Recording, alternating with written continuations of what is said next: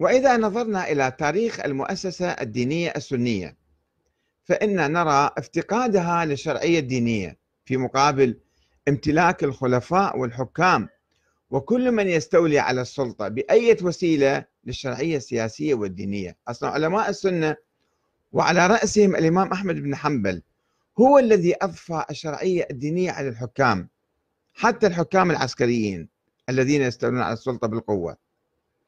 وما كان يعتبر نفسه هو مصدر الشرعية. واعتماد المشايخ السنة عموما مع استثناءات بسيطة ونادرة بالتاريخ على دعم الحكام المالي دائما رواتبهم فلوسهم من من الدولة. وهو ما جعلهم تابعين للسلطات في كل مكان وزمان. واليوم شفت آه، فتوى إلى أحد شيوخ السعودية يقول الحاكم حتى لو شرب الخمر حتى لو زنى جهارا وأمام الناس وأمام أمام الملأ لا يجوز انتقاده باسمه وبصورة خاصة. إنما يقال آه، الزنا حرام وشرب الخمر حرام. لا لكي لا يؤلب الناس عليه. ممنوع. طبعا هذا هذه الفتوى فقط في السعودية. أما في البلاد الأخرى لا. تحريض وتكفير وتفسيق وتضليل ويعني آه، محاولات إسقاط الأنظمة. أما في داخل السعودية فتاوى خاصة عندهم.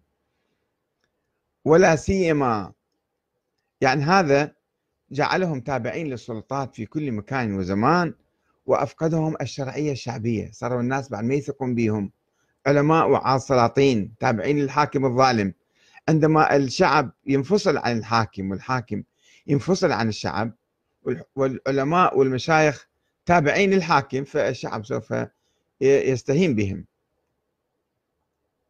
ولا سيما عند انحراف الحكام وممارستهم للظلم وتشريع العلماء السنة أو إقرارهم بجواز كون الحاكم ظالما وفاسقا. مو مشكلة خليه يكون ظالم فاسق. وبعضهم قال حتى لو كان كافر لا يجوز الخروج عليه. بل ووجوب طاعته أيضا وحرمة الخروج عليه.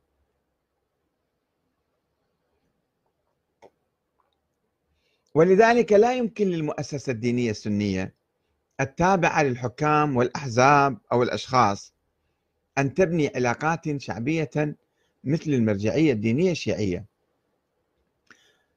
وكلما يمكنها القيام به أن تقود المعارضة السياسية أحيانا أو تنتج فتاوى في مسائل فقهية حادثة ولكنها لا تملك في الثقافة السنية القدرة على امتلاك أو احتكار الشرعية الدينية والسياسية كما تفعل المؤسسة الدينية الشيعية المعاصرة.